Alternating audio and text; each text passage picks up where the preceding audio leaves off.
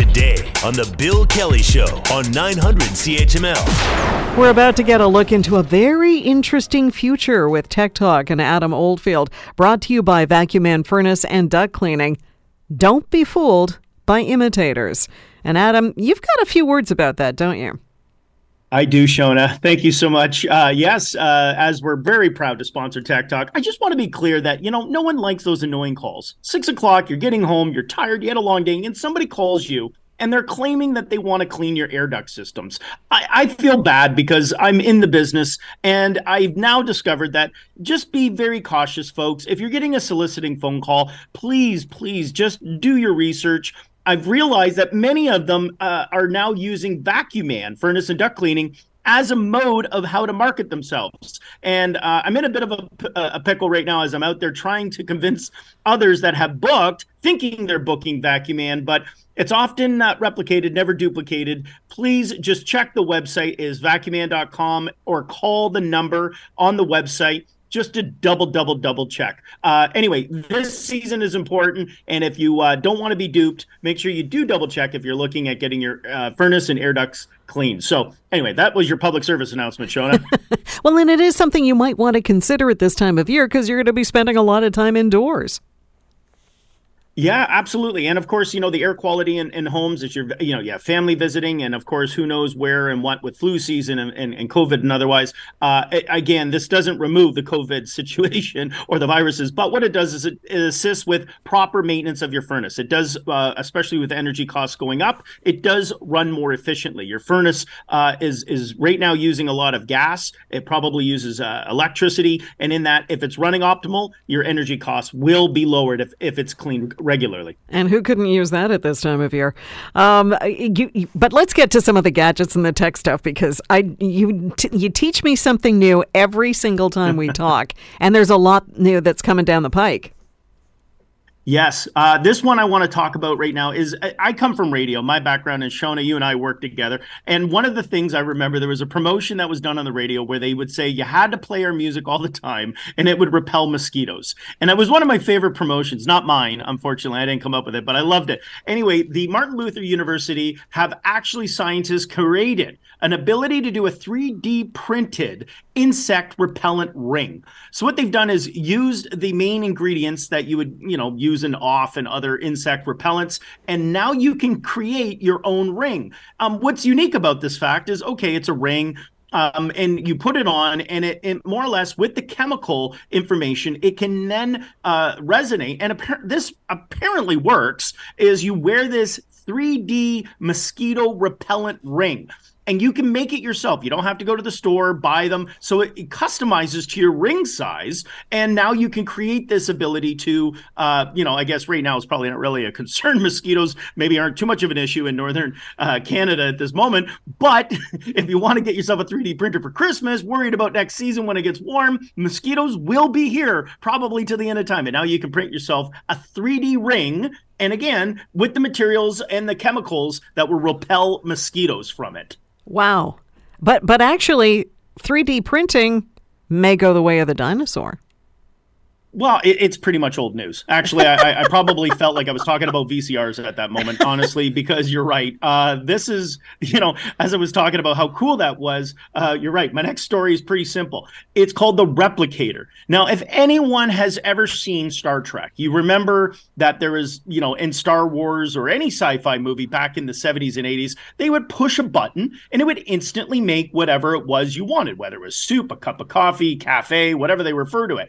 This is now existing. Researchers have now been able to create, and they are calling it the replicator. So they haven't even tried to change the name, Shona. They're just literally going, well, everyone knows what that is. So we're just going to call it the same thing. So let me try to describe how it works. So uh, it takes a, a, a epoxy or uh, uh, the product of which uh, the the elements are made. So again, this isn't making a cup of coffee or or chicken noodle soup right right now. It's more like plastic or uh, PCV products or otherwise, and you pour the chemical in the system, then the computer will take the contents of what it is you want to make, and then using light beams and computer technology and AI, it more or less zaps the protons and molds the product into the image of which you want to make. So, where 3D printing does it in layers, uh, almost like a dot matrix in the days when you used to hear the, the ribbon go back and forth over the over the paper,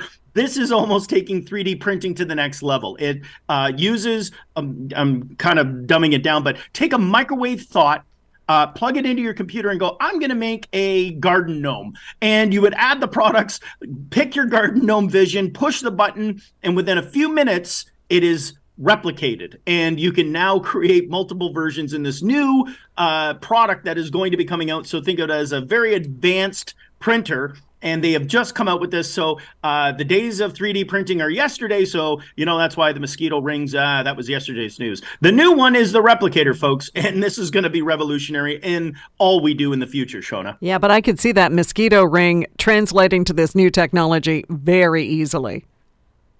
Absolutely, yes. And I mean, with a lot of the other things, like where this is really handy and, and what they're thinking is uh, the replicator. Say, uh, you know, you needed a spoon, uh, or say you needed uh, like just a simple, uh, maybe cooking uh, materials, or, you know, something for the house or the home. You would normally go to the store, look for, you know, say a, a phone holder, or, you know, this is really where they're seeing the advancement of this technology would go. You would, instead of buying the product, you would buy the the artwork or the draft or the the blueprint. And that's the future where they're saying. So if instead of going to amazon buying the product waiting for it to ship you would buy the raw materials buy the blue uh, the blueprint and then you'd be able to print it directly. That's the vision of how this will be applied. Um, I also saw that you you were talking a little bit about um, uh, Alphabet, which is the parent company of Google, correct? That is correct. Yes, okay. and they've got a great. Uh, you know, when we talk about this tech, uh, you know, we always think of computers and diodes and microchips and otherwise. I thought this was really cool. Uh, it's called Tidal. It's a project called Tidal. Alphabet is uh, as you mentioned, the parent company of Google. And what they're doing right now is they're trying, environment is a big, big thing. Um, and what we've noticed is that obviously carbon dioxide is a big issue in our oceans. And, you know, we talk about everything above uh, the, the ground when we talk about air and air quality and otherwise. Well, uh, Google is is created a product called Tidal, and this is going to be revolutionary in respects to monitoring how fish grow in aquafarms, uh, how they can develop and and be able to actually clean seagrass is what they're looking at creating. They're doing seagrass is the research to see very similar to the trees, creating better oxygen. They're creating seagrass that has been damaged over the years to uh, create a more uh, environmental safe bed for our oceans. Um, so, what they're doing is taking a bit of their algorithms and information of what they're creating, more or less trying to create some seagrass or build some lawns underwater. Um, and this is a big development. As you know, Google has created different products in the environmental development side of things. These are divisions of which they are expanding on. So, it's it's not just search engine folks. They're actually creating products and technology that you know could create a solar panel uh, that that develops agricultural uh, developments and uh, and developing energy back to the electrical grids. So i'll be probably talking about that a little more in our future tech talks of all the alphabet side companies. But just for a side note you can when you Google, you can now think of seagrass growing under the ocean, and all courtesy of the mighty Alphabet, aka Google. Well, we've got just a couple of minutes before we've got to take a break, but you're kind of leading into something that I was really fascinated with because there's a, been a lot of talk this week about EV production. You know, we've got the uh, the first um, delivery vans that are being built right here in Ontario, up at the uh, the CAMI plant in Ingersoll. But a Dutch startup company is kind of leapfrogging leapfrogging over that technology. Yeah, one of the things is, uh, and this is genius, and this should have happened before, uh, Shona, is that uh, there's now Renault is actually partnering with Airbus, which is one of the manufacturers of one of the airlines, with advancing and sharing their research development. So, primarily taking their electric vehicles, they're trying to create a solid state battery. Um, now, many of us just think of battery, lithium ion. There's actually a difference. There's a solid state battery and a lithium ion battery. Teslas currently use a lithium ion. Solid solid states are as the same size, but they they charge quicker. They give you uh, double the amount of energy output. Um, and why that's important is Renault and Airbus are coordinating together to create a battery and uh, that would be able to power both either a vehicle or an airline as many airlines are trying to determine the be- uh, the balance of weight uh, in regards to power, uh, it's very concerning to think about uh, where or what an airplane, if it was fully electric, I would be concerned to be honest with you. And I'm a tech guy, getting on an airline going, "This is fully electric. Enjoy your airline." I'd be like, "Wow, what happens if we run out of power, uh, or it needs to reboot in the sky?" Um, solid state is a development of which uh, a battery. We're going to hear more of this, and it hasn't been perfected just yet, but it is going to be that development that we're going to see and the advancement of why these uh, why this is a newsworthy story is that it's going to take that 60 kilowatt battery that's going to give you instead of 500 kilometers it's going to give you a thousand kilometers and you don't have to add more battery or more mass to it so that's one of the biggest advances and i hopefully will see more of that in some of the electric vehicle developments as we see it progressing in the future that is amazing especially when we got word this week that uh, a number of airlines are going to be adding a 10% fee onto uh, a lot of airline tickets for long distance travel because of the higher cost of fuel. We were talking about uh, a new kind of, of battery power that will help with powering airplanes. It's just amazing to me. Um, but also, apparently, there's a, now a Dutch startup company that uh, is taking. Um, well, it's not an EV. It's it's a different uh, power of car, and they're creating a whole new car for it. Yeah, this is uh you know, it was in concept about a year ago, 2 years ago it was discussed of how can we prolong charging. And you know, when we talk about, you know, how electrical vehicles are going to advance over time and how they're going to develop, the biggest thing that's been talked about is solar power. How can a car be able to harvest the sun's power to be able to give it uh, the, the the energy it needs to be able to drive? Now, um, there's a company in Finland, and what they've done is is called the Lightyear Zero. Uh, it's a four door electric car, but it runs off of solar panels along the hood. Um, I, and again, this is going to put a whole new meaning to the word sunroof. Um, but it is a solar panel on the roof, and the uniqueness of the vehicle is it can travel 100 kilometers a day while while it's charging on solar energy. Now it can still plug in, um, and it instead of using batteries is the vision of what this company's trying to take. So think of it as a hybrid of where a gas electric car. This is a hybrid solar battery car. What's cool about the vehicle is it's actually manufactured by Porsche, the Porsche Boxster uh, manufacturing plant. So the style of this vehicle has a very, very unique, slick look to it, very aerodynamic, but it is a four door. Um, and this is the part which is interesting is that you know it doesn't give a lot of charge. I want to be very clear, Shona. This is the first production car. It's not a prototype. So this is actually going to roll out. It's not, uh, in theory, could work. It's actually going to be available. Um, they haven't put a price point on it yet, but I've, what I've heard is it's going to be in a six figure development. Now, the sun's power, just to be clear, you could be spending a lot of money feeling like you're doing a lot of good, but in a day, and again, using power that's mainly when the sun is in its full, uh, you know, not a cloudy day, um, you will get a full maximum power. So assuming the sun is on all day, you would get about uh, between 30 to 40 extra kilometers on your drive. So, uh, which could make a big difference between whether or not you make it to the next hotel, motel, or your family you're trying to visit. Um, but the reality is that we are now moving into a solar powered charging hybrid battery vehicle for the EV market. And if they're actually going to put it on the market, that means they expect some of those numbers to go up very fast and very soon.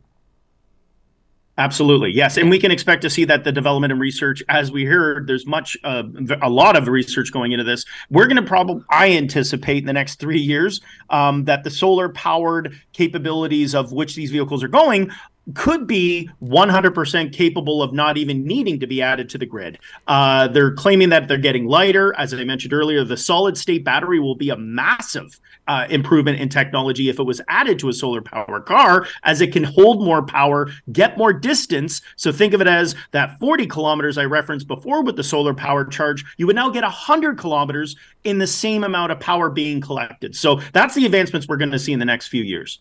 Adam, we've only got a couple of minutes left, and um, you know, there's there's always so much for us to be able to talk about. It doesn't seem like we have anywhere near enough time, but there are a couple of items I wanted to make sure we get in here, and one of them is the virtual reality helmets that uh, Apple expects to launch in the next year. It's been a rumor. It's been discussed, folks. It is existing. Yes, and Apple takes a little while. They always, but they do things well. I have to admit. Like I'm not a, I'm not a big Apple uh, mobile device, but it is going to come out and it's official. It's had a bunch of code names and otherwise, but the new operating system of their virtual reality helmets has been announced. Uh, and by the way, we will hear about this at the next Apple keynote. It's called the XROS, meaning uh, virtual reality, augmented reality operating system. So it's going to be a unique operating system for Apple in their headset gear, and it's coming out. It is official, so it's no longer rumor. It's just uh, needing some time to be perfected by Apple. So it won't be at this year's Consumer Electronics Show. I don't think it will be at the show. It could be announced of the uh, the name of the software and the capabilities of when it does come, and they might be referencing. You might be hearing it. Why I'm bringing it up is your Apple Watch and the new iPhone will be integrated with XROS. So if you hear that, you'll be able to go, "Oh, what's what? What is that? What is that software?" It will be their uh, virtual reality headsets. Um, SpaceX apparently has unveiled a new Starshield. Well, you know, if you're going to have a lot of satellites in the sky, and uh, we're referring to 40,000 of them, uh, which is owned by Elon Musk company SpaceX, has announced that they're now providing an encrypted satellite internet services exclusive for government. What's unique about it is, of course, uh, you know, satellite signals and internet is a little bit susceptible to being, I'm going to say it, hacked. Um, and so SpaceX has actually announced that they have a unique uh, encrypted option for government operations that can now now get encrypted internet safe and secure worldwide. So the key thing is all governments, not unique to any specific government. So I'm sure SpaceX is going to open this to any country that wishes to pay for it. That wishes to pay for it, of course they will. um, and it, we again, we only have a couple of minutes left, and this is something that I really wanted to get to because it's one of those things that makes you go, "Hmm, they didn't think of this," and that is a, a smart doorbell and the battery that was put into it. You know, I yeah, I'm glad you're bringing this one up, and we had time for it, folks. The if you're looking online, there's a lot of sales, and the Google Nest doorbell. I'm going to comment, phenomenal. It is a great product. However, keep in mind that the battery operation versus the wired operation is a lot less expensive. I just want to be clear that we live in Canada, and depending on where you are in Hamilton or any city for that matter, if you've got a major street like Victoria or Main and your house is located there and you put the doorbell on, the battery, two things. Number one, a lot of activity will obviously draw the power of the of the doorbell. But in Canada, they made the announcement in small print, of course, is that if it's less than zero degrees Celsius for long periods of time, it will drain your battery much quicker. So just so you know, the the uh, Google Nest doorbell, battery operated, you do need to charge it. It's got a pretty hefty battery, don't get me wrong. But they do have on the, uh, just read the small print and keep in mind where your doorbell is I'm going to guess this, Shona, and I hope I'm wrong. I'll let the weather department hopefully prove me otherwise. Is that the uh, uh, the temperature is going to be less than zero degrees Celsius, possibly for more than three days? You're probably going to realize your doorbell may not be operating. And just to be clear, you need to bring it inside, get it back to room temperature, then you need to charge it. Otherwise, you could damage the battery. Or in my, uh, I have a uh, one of the girls in my office. She bought one, put it internally in the house, and then that way, when her dog wants to go outside, the Nest doorbell will go off and tell her that she's time time to let the uh, the puppy out to go have its moment. So, uh, just if you want to use it internally, I don't know why you'd want to, but anyway, that is an option available to you. But keep in mind those Google Nest battery doorbells. Yes, folks, less than zero degrees temperature, they're going to probably drain very quickly. And I'm going to assume that the uh, the more the colder it gets, the faster it's going to drain that. Adam, we have to go, and I really appreciate your time today. It's always fascinating talking to you. Thanks, Sean. I appreciate it. Have this, a great weekend. You too. This has been Tech Talk brought to you by Vacuum Man Furnace and Duct Cleaning on 900 CHML in Hamilton, 980 CFPL in London. The Bill Kelly Show, weekdays from 9 to noon on 900 CHML.